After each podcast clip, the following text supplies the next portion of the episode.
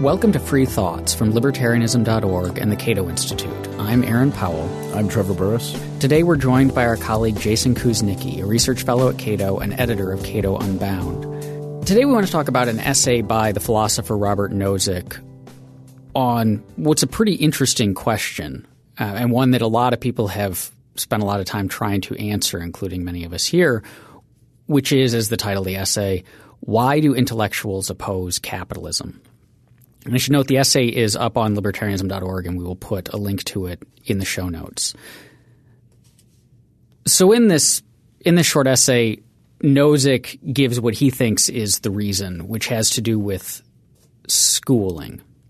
Um, and so, to very briefly summarize, the idea is that intellectuals of the kind he's talking about, and we'll get to his definition of intellectual in a second, tend to do very well in school and they tend to receive a lot of praise in school.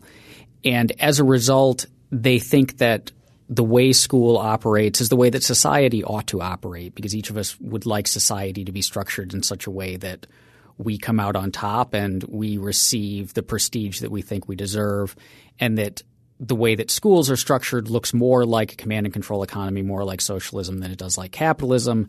Therefore, intellectuals oppose capitalism and support socialism.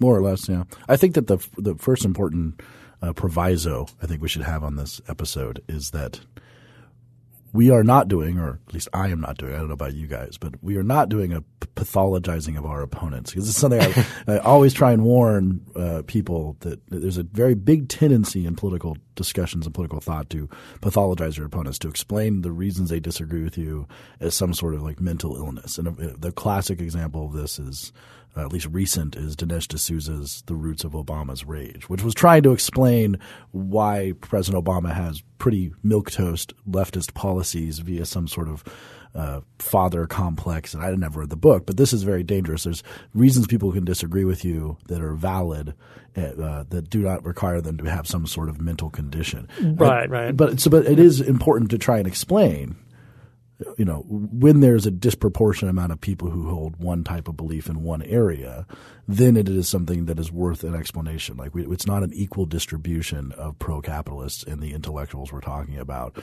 So we're trying to talk about a phenomenon, not saying, well, here's how why stupid people, why these people are dumb, and why they have a mental block and disagreeing with us. Well, yeah, I mean, it is a phenomenon, and it's fair to observe it. It's something that people on the left have also observed. It's not something that we have have made up. Uh, it doesn't involve necessarily psychological factors. Um, one way that this has been discussed, in in particular by people on the left themselves, is that what's happening is uh, what might be called a long march through the institutions. That if you want to achieve social change in a, a leftist direction, the way to do that is to simply insert yourself into positions of power in important institutions in society and uh, take them over. And it doesn't have to be a, a, bloody revolution. It doesn't have to be violent. It can simply be a gradual, peaceful takeover. And people on the left have, in fact, said that this is what's happening. Now, Nozick doesn't seem to agree with that. He doesn't talk about it really. He has a different set of explanations for it. Well, I think that the the that that's an important point too, and it's also important that we don't necessarily have to criticize them for that because you could say that libertarians have had our own strategy for trying to get people into places of influence or in, influencing people. Uh, Cato, we, we, we do it with voluntary contributions more often than government money. Right. But Every ideology it, spends time thinking about how can I convince other people that I'm right. Yeah. yeah once I mean, you take out the long march thing, I mean, it's really everybody's doing it. It's once just you, a strategy. You know, just yeah. avoid the you know avoid the loaded term there, and yeah, we're all doing it. It's all it's all uh, that anybody does. And I feel like we ought to acknowledge up front there is also the the possibility that the reason that intellectuals oppose capitalism, that the reason intellectuals embrace socialism. I, don't I don't think this is true, but intellectuals are highly educated people. They they know a lot. Um, they're they tend to be very smart, and maybe it simply is the fact that capitalism doesn't work and that socialism does, and that the reason that they oppose capitalism and support socialism is because of that, that they're simply right, and that the more you know and the smarter you are, the more likely you are to believe true things, and therefore they they're correct. I mm-hmm. mean, we we should not. That's that's like the the argument that they would of course give. They would and you hear that that all the time true, that like the you know the democratic policy proposals, progressive policy proposals are supported by smart people because they're good proposals. except in economics departments. In economics departments, people tend to be much, much more supportive of the free market than, say, in sociology or uh, or literature departments. Well, the, the I think that the average uh, professional economist, professor of of whatever sort, is to the right of his colleagues in the humanities department, maybe substantially so when it comes to sociology or anthropology or things like this, and maybe slightly to the right of the average person, but. but or, but maybe not. I'm not sure. I think that I've read this. They, I think that they're slightly to the left of the average, like median. but they're not market anarchists. They're, no, No, no, no. But this is this is a good time to move into. I mean, Nozick has something very specific in mind when he says intellectuals, and so he would actually, I think, exclude the economics professors that we're talking about from what he refers to as wordsmith intellectuals. I'm not sure he would, but continue. I I- I think that, it, that economists, as usual, are right on the edge of because he has this thing with wordsmiths, which is uh, he has uh, includes poets and journalists and playwrights. But and he things like he singles out wordsmiths versus people who work with numbers. People who work, work with numbers are not a part of his uh, explanatory system. He thinks that he's identified something particular to people who work with words. But So are we can- economists more like physicists, or are they more like we can discuss that, and some some. I mean, it also will depend on the economist, but we can we can bracket that issue for now and say that so what he is talking about when he says intellectuals is something he calls wordsmith intellectuals. And Jason, can you tell us what he means specifically by a wordsmith intellectual? A wordsmith intellectual is someone who shapes the flow of words that other people will see. And that can be in any number of different disciplines. It could be a historian, it could be an anthropologist, it could be a uh, philosopher, it could be any number of different any number of different academic specialties, and also uh, professions outside the academy who are are in some way shaped by those disciplines. So people who are uh, TV news commentators, uh, people who are journalists, uh, you're going to see them uh, to some degree share the same characteristics. Now, this is the interesting question here, which he doesn't really deal with, but Aaron and I have actually talked about this in the past too. The excluding the quote numbersmith people. Uh, why? I mean, it seems like that's an entire thing you could ask too. Not just why do intellectuals oppose capitalism, but why do only one sort of subset of intellectuals? Why does someone who spends their entire life studying the cell walls of green algae that exist in the Indian Ocean not terribly prone to one type of ideological belief or another? That there seems to be something in that. Isn't that uh, partly explained though by his uh, his ultimate explanation of why intellectuals, wordsmith intellectuals, oppose capitalism is the the kind of students who do well in school. Um, but that would be true of the physicists.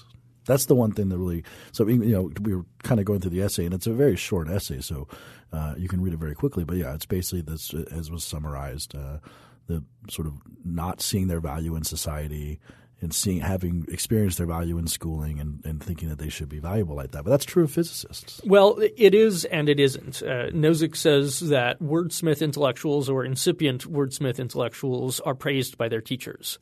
The meritocracy happens on a face to face basis, and uh, you are pulled into a network in which perhaps the people who are already there are to some degree socialist. Uh, they are already highly critical of capitalism. They praise you.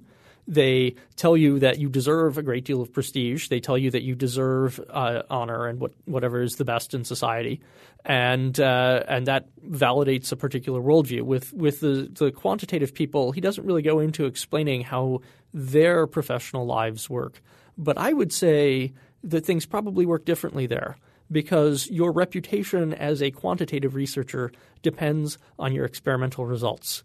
They depend on having results that are interesting, results that are uh, confirmed by other researchers, re- results that can be objectively demonstrated. It's not about feeling. It's not about it's not about uh, personality. It's about whether or not you can deliver results. And uh, results are a thing that uh, can be agreed upon in, in a more objective fashion. So Nozick notes in in the beginning of the essay that there, are, when you ask the question why do intellectuals oppose capitalism, um, there are two approaches to answering it, and he's really only concerned with one. And I think we should be clear about that up front. So the first one is the could be rephrased as what reasons do intellectuals give for being opposed to capitalism? So this one would be answered along the lines of capitalism hurts the poor or leads to inequality or isn't as good and wonderful and utopian as socialism. So if you were to ask an intellectual, what do you think is wrong with capitalism? These are the reasons they would give. That's not what Nozick is interested in here. Um, he is interested in the second way of looking at this question, which is how do intellectuals come to hold those views? And so it's that's how this schooling enters in is because the the forces at play that he thinks are pushing them towards socialism and away from capitalism are taking effect before we even get to them holding views about socialism and capitalism. This is stuff that's happening from when they're, you know, elementary school kids on up that there's there's certain things they're exposed to that then when they eventually get to the question of what economic system is best influence how they think about it. Um, and he's concerned about this question also that like because it's it's more than just an interesting like here's a group of people who seem to disproportionately lean a certain way. Why? He's he's concerned he thinks this answering this has weight because intellectuals and especially wordsmith intellectuals are very influential in society, that they f- shape the opinions of non intellectuals, of most other people in society, in a way that other categories of people don't. Yeah, I think it's worth uh, least bringing up as a point of reference, as a footnote uh, to your point, that that's also in Hayek's view, the intellectuals in society, which was his essay where he explained how he thinks you change the world he was interested in influencing what he called secondhand dealers and ideas, which were uh, the intelligent people, including lawyers and journalists and things like this.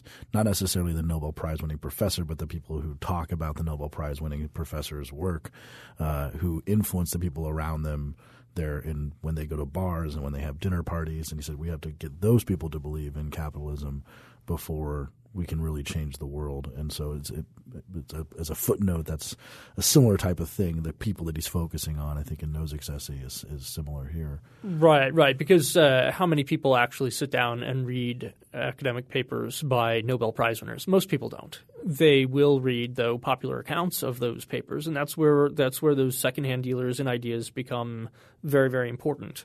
Now, uh, to get back to Nozick just a little bit, he says uh, he says in this essay that the schools – are quote the major non-familial society that children learn to operate in end quote. And that's uh, that's i think very very important because if you learn in school what society is like then you will presumably think that school is what society should be like. When society turns out to be different from school it will be evaluated as a failure.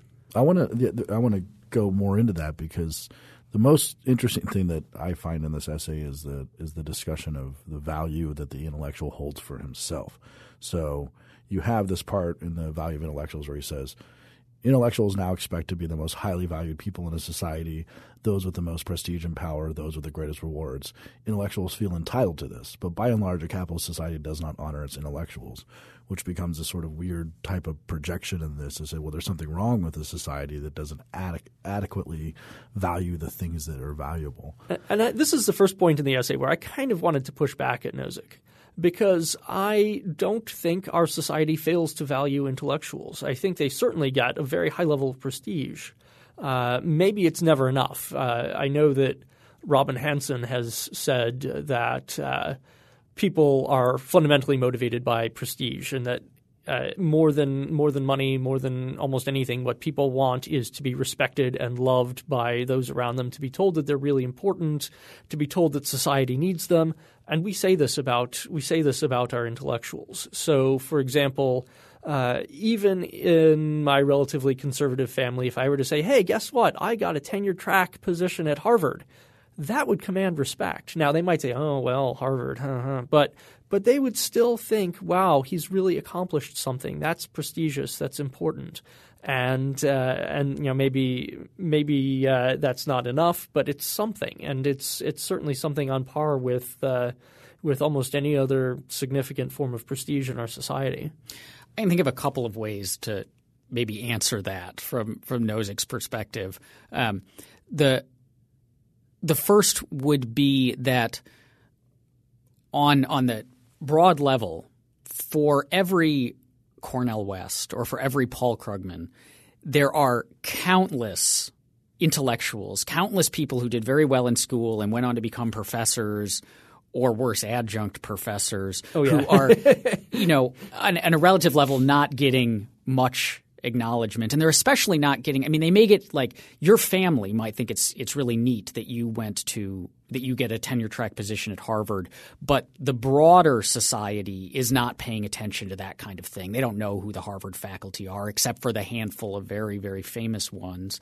So there isn't a lot of prestige outside of your small circle. And then eh, along similar lines the the kinds of people who have very broad level prestige, again, setting aside the handful, the very small handful of super famous academics, are like the guys on Duck Dynasty.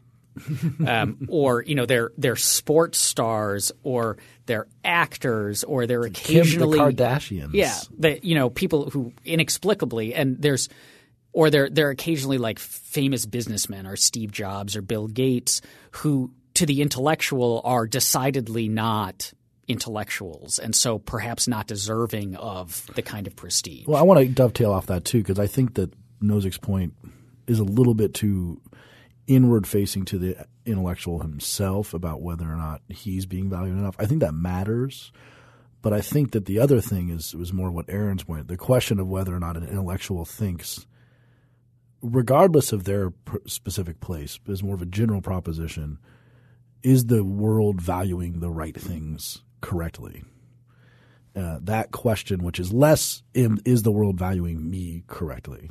I, I think that a, a, humble, realistic intellectual who is the world's foremost authority on Rousseau uh, at Harvard doesn't probably think that that should be the most important goal of society is to acknowledge that Rousseau experts are, are the preeminent top rung. But he thinks that in general that the kind of things that intellectuals like to do, uh, whether it's contemplative life and not watching Duck, Duck, Dynasty and listening to the symphony. So why do symphonies have to be supported with public money, but these stupid screaming bands are supported with the market system?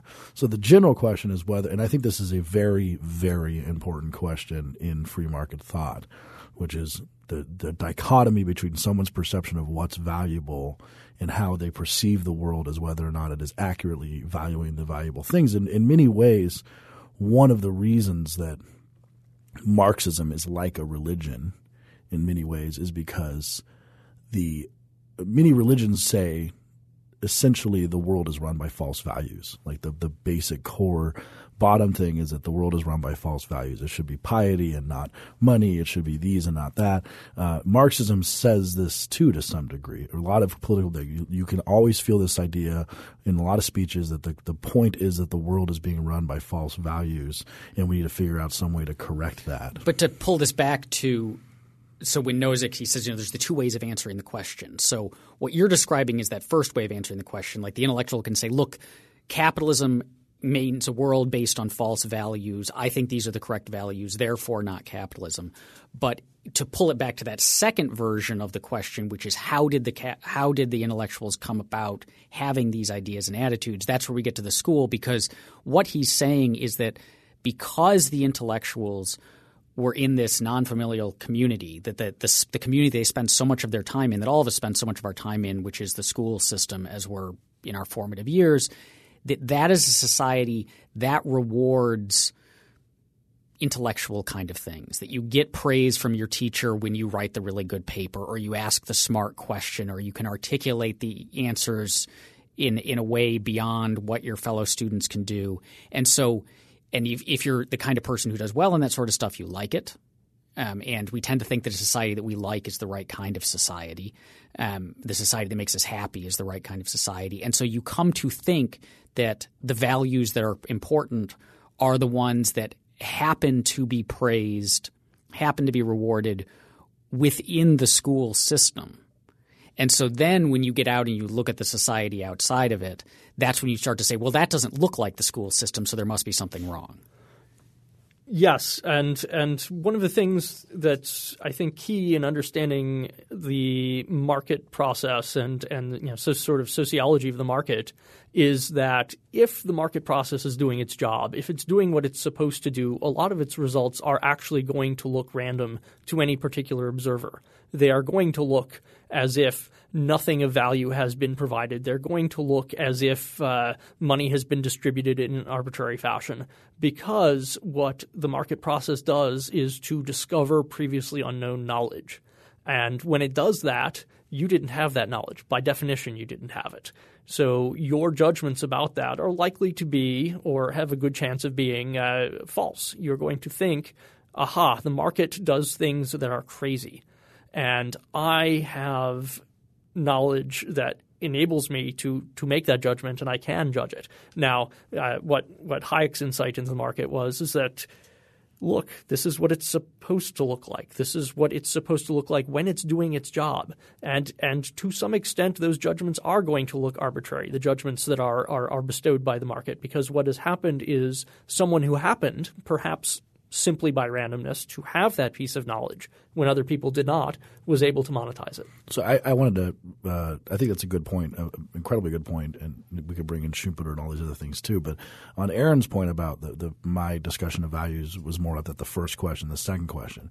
I think it sits on the edge because of what I had said. I think that we could say this is the maybe the reason, the substantive reason why they think capitalism is wrong but I think it's also a person a personality. I'm, I'm, not trying to pathologize here. I think it's uh, the question of false values is sort of a way that you can project uh, from your head out to the world about whether or not this is these are good things that are happening in the world and good things are produced by this. And the milieu that intellectuals are raised in uh, has them projecting out. So it's it's a combination of both the substantive critique of capitalism its its false values but also the projection internally from the intellectual of why they would be prone to believe that specifically and, and one isn't really necessarily committed to thinking that either value system is false. I found myself thinking and, and reading this of uh, Jane Jacobs' really, really excellent short book, uh, Systems of Survival.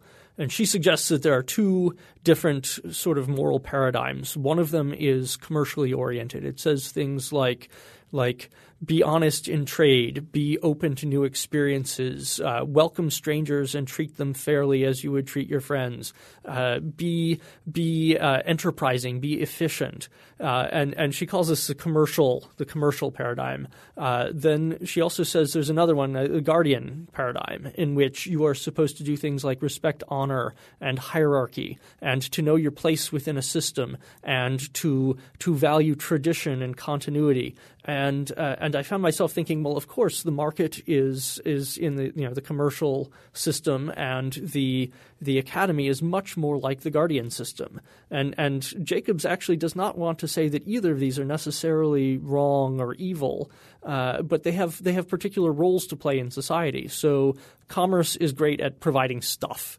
Uh, but it's actually not necessarily so great at uh, providing public goods or providing, uh, say, the defense of stuff.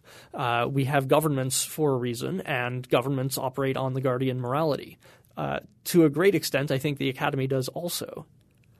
I wonder if what's going on here somewhat when we talk about these these conflicting views of how society ought to be organized, the conflicting value systems, and then couple it with your good point about the randomness of the market. Um, because I'm struck by, I, I should preface this by saying one of the things that we remark on here at Cato a lot is that when it comes down to it, what's really frustrating is how few people are actually in favor of free markets. That that anti truly free markets is not limited to leftist intellectuals. You know, we we like get mad at the Republican Party for saying, "Oh, we, you know, we support markets," but it's like, no, you don't. Like at every opportunity, you want to make interventions to stack the deck in favor of different groups. Or just um, prohibiting drugs is but that but that everyone people tend to dislike all sorts of aspects of markets when those markets don't line up, when the results of those markets don't line up with what they want. And so what what my my question is is the is what Nozick's explaining here not something unique to intellectuals, but is instead simply that we want a system we think that an economic system ought to align with our tastes and our values because we think our tastes and our values are correct. Otherwise, we wouldn't hold them. Um, and so we reject markets whenever they don't align with our values. Um, and think that some other system would be better. We support markets when they seem to align with our values. And by we, I mean people who are not genuinely in favor of free markets. And that might explain a bit of the, the economist being more in favor of free markets because the economist has studied, has more of a big picture view. They see the overall positive effects of markets. Whereas if you don't have that big picture view, all you really have is your own life and those people around you. And so you're like, wow, the market has rewarded something that's awesome, therefore good markets are good. Wow, the market's not rewarding something that's awesome or it's undermining something that's awesome, therefore market's bad. And so is this is this theory, is Nozick's theory basically too limited? is the problem that markets look random and so they randomness is ultimately going to conflict with everyone's values at some point. Well, I think that's a Schumpeterian uh, element which is re- related. Can you explain I, what you mean by uh, yeah, Schumpeterian? Well, yeah, the um, the idea that and Schumpeter was very interested in whether or not a, a free market society would be perceived as just by those who were in it.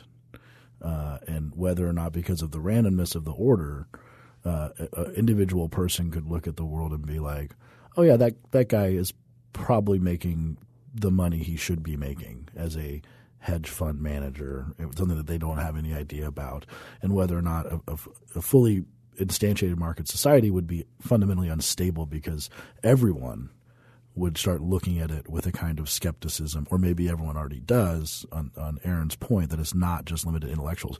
Maybe intellectuals have done it because they, they write and speak more often, so maybe we just have like a sampling bias and they systematize it more often and use words like neoliberal and things like this. Uh, and so maybe they're just, just out there more. I, I, I suspect that there's still a much higher percentage of certain things in intellectuals than uh, than there would be in a random sampling of, of other people, I would say. Uh, the question that I was talking about, which I, maybe goes back to uh, intellectuals themselves, and this is something that again could be either type one explanation we were saying or type two, but there's something that's pretty common amongst the, the conservatives is that the intellectuals really believe in expertise, and so they believe that society should be run according to expertise. Well, this gets to so Nozick after after setting up why intellectuals might be frustrated with capitalism, we have to move into the question. The next part of the essay is okay, but why socialism, right? Because there's no on its face reason why a like just because capitalism doesn't reward intellectual virtues. Like we'll stipulate that because I think the intellectuals are largely wrong about that. But let's say they're right. Um, that doesn't necessarily mean therefore socialism will. We need to have an argument for why. And so what Nozick is saying, and this gets to the expertise, is if we look at the characteristics of the classroom, what you have is a an author- a single, usually a single authority figure who stands at the front of the classroom and hands out rewards based on what to the intellectual looks like merit.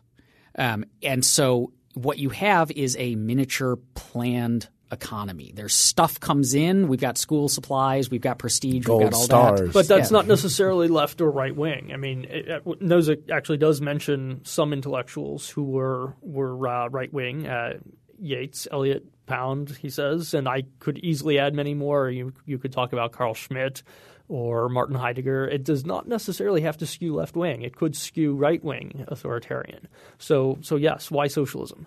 Well, I think that I mean one way I can think to answer that question about why socialism because why aren't they why aren't there as many right wing intellectuals supporting authoritarianism is if we contextualize it if we say like let's just look at say the United States or let's look at the the Western world um, that there's this central planning angle that they seem that they they like in Nozick's story because the teacher is the central planner and distributor of fairness, um, but at the same time there's an element of what really matters is intellectual discourse, which has an element of freedom, right? Like we want we want a society where people can engage in this freely and openly, and we aren't restricted.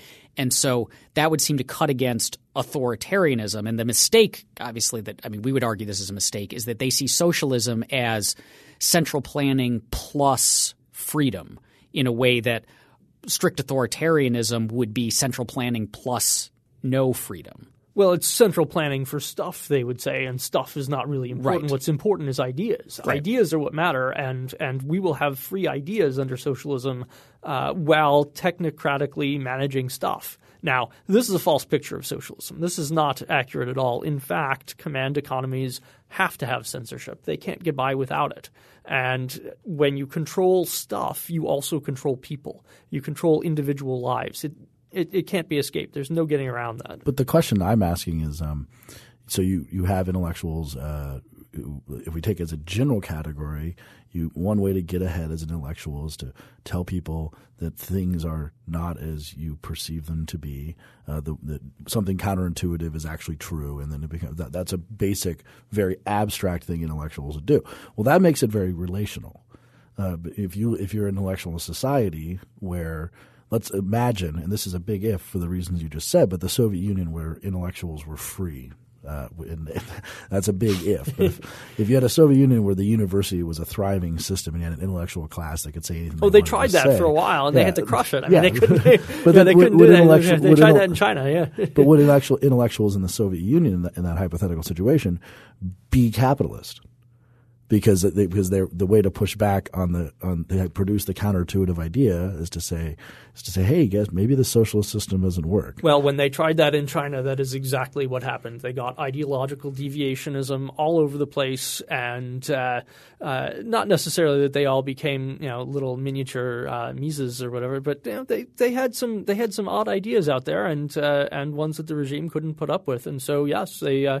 Uh, uh, the, there was a, a period in China that you know, the hundred flowers period, uh, and they had to crush it. They had no no way of dealing with that kind of dissent. Yeah, the idea here is essentially that uh, the intellectuals as contextual is Rage Against the Machine, it, and the machine is as abstract of concept. Rage Against the Machine in is anti-capitalist and socialist, but if they were allowed to be, and that's again, that's maybe the best, most important point. But if they were allowed to be in this in the Soviet Union, the machine would be the socialist because the, just like intellectual uh, juvenile delinquency is contingent upon what the established standard is.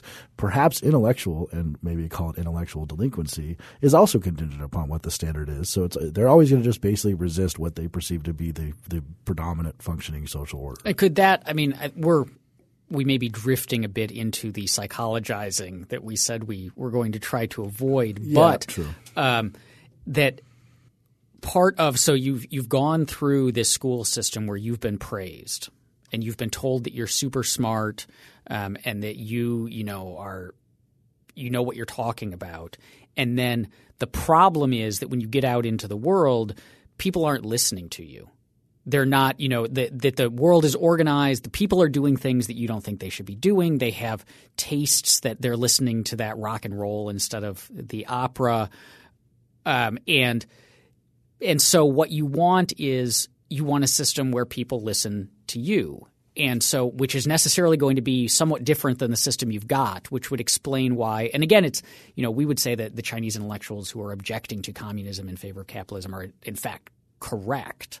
Um, but if we set aside the notion of the, the truth value of their views, it, there's, there is some level of rebellion in the, you know, you need to listen to me. And so by listening to me, you should be doing something different from whatever it is you happen to be doing. Now, I think Nozick would say, though, that open and closed societies are asymmetric that way because in a closed society, everybody does know their place. And that's actually one thing that is relatively comfortable about the academy. There's a progression of your academic career. You know how it's supposed to go. It's incredibly structured. It's incredibly closed in that way. Uh, and in an open society, nobody really does know their place. You could be you could be very wealthy tomorrow. You could go broke, depending on choices that you make. Uh, there would be more mobility, and uh, mobility not just in money, but in prestige, in location, in uh, tastes and values. Those things uh, those things change in an open society, and when you're not acculturated to that, uh, it does tend to seem weird. I, I thought a lot of uh, thought a lot of Karl Popper in his his talking about how open societies are are uh, unstable as regards individual positions, and uh, and that necessarily seems threatening to somebody who has uh, lived their life in a system that is much more orderly, that is much more uh, uh, you know. There's a there's a course that you follow. I'm in, I'm in reminded of I had I mean I've had several I had several professors say something along these lines, but but one in particular who she would we've talked about the you know the the move from status to contract um, and Oh, I, remember, I remember this. her I mean this she, is this is Henry Sumner Maine. yeah, but but so the notion that at one time people's position was defined by their the status that they were born into. You were born into the nobility and you had that level of status, or you were born into serfdom, you had that level of status, and then your role in society was very clearly defined. You knew what it was, and you knew what responsibilities you had to other people, what responsibilities other people had to you.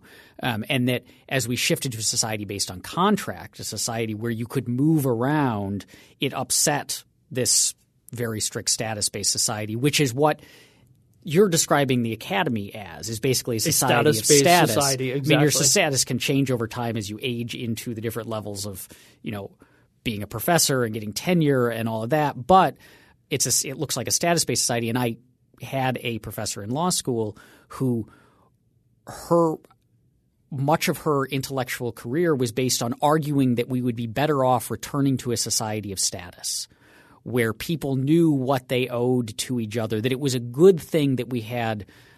And I'm I'm being perhaps May a bit ask, unfair. was she a liberal or a conservative? she was she was very far left. Really? Um, but Because- but the argument was that it was better because there were going to be people, there were going to be poorer people, and that in and this is a, a mischaracterization of the Middle Ages to say the least, that the kings knew that they owed things to the serfs and that they had to give things to the serfs, and it wasn't just like, well, if the serfs can afford it, I'll give it to them, and if they can't, they can't.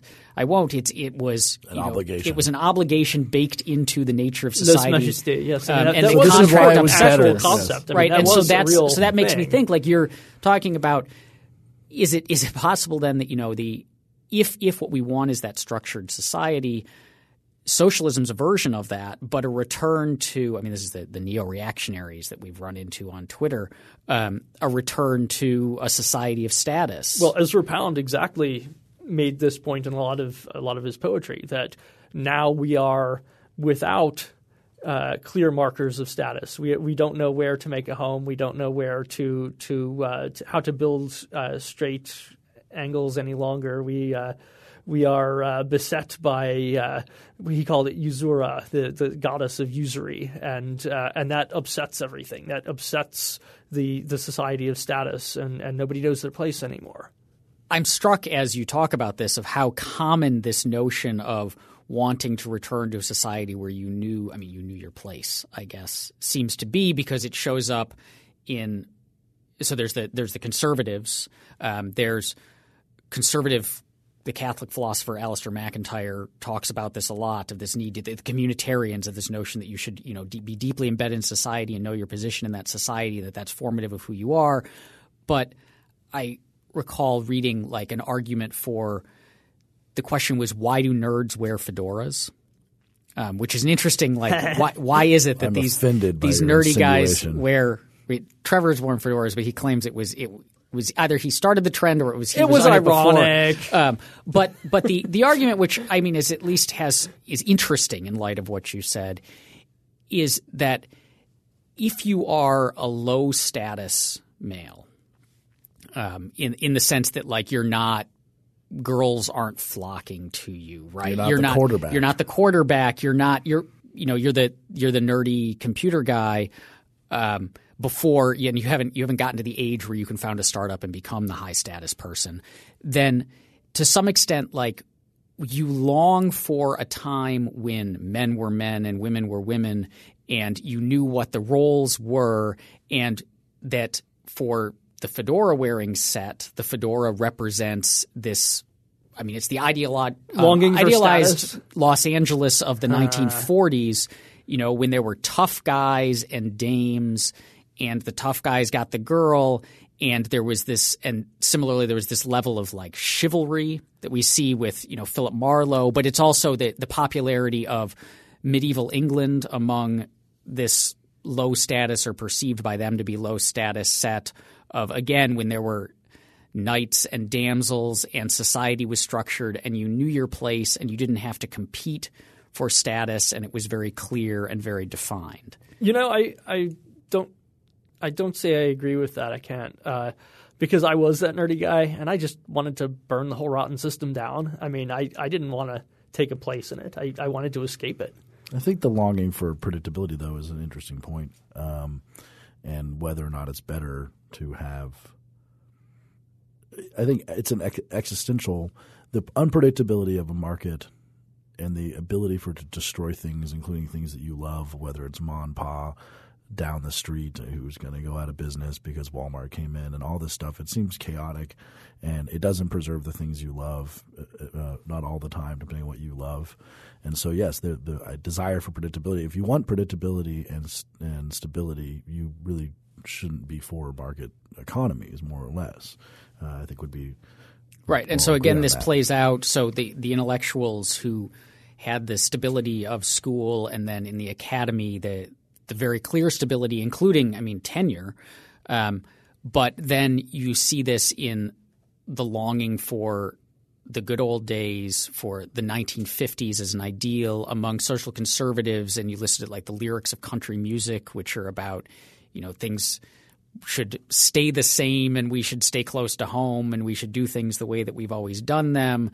Um, it it seems to be this real need among people to have things always be the way they've always been and always be predictable. Um, Yes, I'm going to change the topic slightly. To uh, one of the last question is my last question. I was pondering, uh, which goes back to the expertise point, and uh, this may cut against my point about the relational or conditional attitudes of intellectuals compared to the Soviet Union here, but and this may also push back against Nozick's desire to not, and my desire not to pathologize them, which which we've been getting close to anyway. But the question of if, if you're consider yourself incredibly smart which let's just say intellectuals, let's just say almost tautologically do, uh, then and that is comparatively smarter than most other people. Uh, how wouldn't that contribute to you thinking that most people can't be trusted to do a lot of things on their own? I mean, just a very simple, a very simple extrap- extrapolation. If you don't believe in people, it's very hard to be for free markets. It might correlate. I mean, I, I could see that, but uh, it could. It. I mean, I could see it cutting in the other direction as well. Uh, you could say. I have a PhD in economics and I still can't figure out how toothpaste manages to wind up in the bathrooms of every single person in this country. And that's astounding. And the people who make toothpaste are not geniuses. They are somehow probably pretty close to average. They're certainly not as smart as I am with my econ PhD, and yet it happens. How does that happen? That that you know it could cut the other direction. It That's could true. it could you know you could say in fact that uh, society considered as a, a collective for a moment uh, is actually smart in ways that I can't be. I could see that, but uh, I could also see the attitude coming into place where you know when I talk to people, intellectuals about something like school choice, uh, to say, well, parents go out and make choices for their kids uh, about you know what kind of school they want for them. This isn't a crazy idea, and, and the response is often, I mean, do you really think that most parents are equipped to know what's be best for their kids? Like in so many situations, uh, is that really something you want to leave to parents? Like most parents are idiots, and if most parents are idiots, then we don't want them out there choosing. And so again, your perception of other people's relative intelligence I think goes a lot to whether or not you believe in. Yeah, but I think if I think if people are on average uh, incompetent to run their own lives, then probably a narrow elite at the top is not going to be able to help them. Uh, I We're mean, doomed that, anyway. But that's that's a doctrinal position we have. I mean, that, with the intellectuals, they think, well, I mean, what what you're either going to have stupid people making choices or going to have smart people making choices. And, Which and one's better? I think we can to bring that back to Nozick's theory. Um, I mean, that so in the classroom, it's not just that the classroom is run by an authority figure. It's that the classroom is run by the teacher, right? And the teacher is the person who knows a lot more than everyone else. I mean, occasionally you have the experience of realizing that your teacher doesn't, or you get a really dumb teacher and you're you're cognizant of it.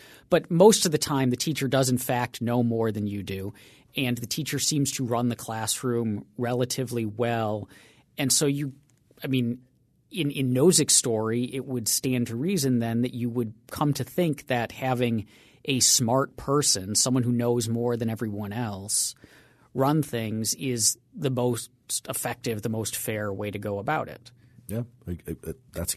I mean, I think all these things become a constellation of factors, and uh, we haven't mentioned the long march again. All all these things together between uh, Nozick's points are are somewhat.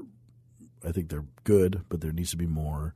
The long march is is good, and even more. I think the relational aspects, um, and then of course you just sort of have like a tipping point type of thing. I mean, if for some reason the intellectual class, uh, the people who hire and fire at universities, and the people who hire and fire in newspapers, uh, just for some random reason, whether it was the baby boom of the 60s and the leftism of the 60s, and so all of a sudden they just get swayed to one side, well, then your career prospects and other things like this start determining whether or not you're going to advance in you have to have the right beliefs to advance in the sociology department or it's going to be very difficult or the journalism department so then you just have a critical mass that becomes a self-perpetuating thing because you have to be and that's that was a comment often made about think tanks is that it was it were people who wanted to be professors but were conservative or libertarian who fled the universities because they couldn't really say what they wanted to say and expect to get good job prospects and so that's why conservatives libertarians were the first movers on the think tank uh, front. And so uh, you have all this mix mash together, and I think you start to get a general picture of why this class is. I think future episodes we'd have to deal with like Hollywood and public school teachers and other classes of predominantly anti-capitalist people. Then to close out this discussion, if Nozick is correct, if this story that he tells either explains all of intellectual anti-capitalism, or at least a decent chunk of it, if the, the environment of the schools plays a large role. What can we do about that? What are our prospects for shifting things in a more free market direction? Uh, I'm not terribly optimistic about that, but I don't think it, it means that we're doomed to lose. I think that the universities are very large, and at this point, uh, path dependent institutions to a large degree unless we can uh, start building up other intellectual classes and other ideas. And and and that stuff I'm am optimistic about. The the interesting story of Baldy Harper, F. A. Harper, who started IHS, the Institute for Humane Studies, which is an, a quite old uh, free market institute, 1961. It's pretty old by these standards. Who wasn't allowed to teach uh, Hayek in his economics class at Cornell, so he said. Um, well, screw this. Uh, I'm going to go start a nonprofit that teaches Hayek to students anyway. Um, so I'm optimistic about uh, things like that, but I think that the institution, the universities, and the other institutions are are pretty set in their ways, and a lot of what Nozick said are some of the reasons, and some of the things we've discussed today are other reasons, and I don't see it changing much. What do you think, Jason? I would say that if Nozick is right, we ought to consider the currency that academics accept, which is respect, and and perhaps consider giving them less of it. Uh, the idea that one absolutely must go to a four year college in order to uh, uh, a good job afterward is one that people have been criticizing lately. And and while I still find great value in the academy, and I think that uh, that at times it's it's possible to overplay that criticism, I would also say that things like that should put them on notice and. Uh, alternate institutions, the rise of things like think tanks and and of uh, of uh, alternate educational opportunities ought to uh, ought to make them wonder. You know, is this uh, is this something that uh, is going to eat into our prestige? Free Thoughts is produced by Evan Banks and Mark McDaniel. To learn more about libertarianism and the ideas that influence it, visit us on the web at www.libertarianism.org. And I should note, if you haven't already, you should check out our new Cato Audio app, available in the Apple App Store for iPad and iPhone. It's a super easy and free way to listen to not just free thoughts, but the other podcasts from libertarianism.org and the Cato Institute.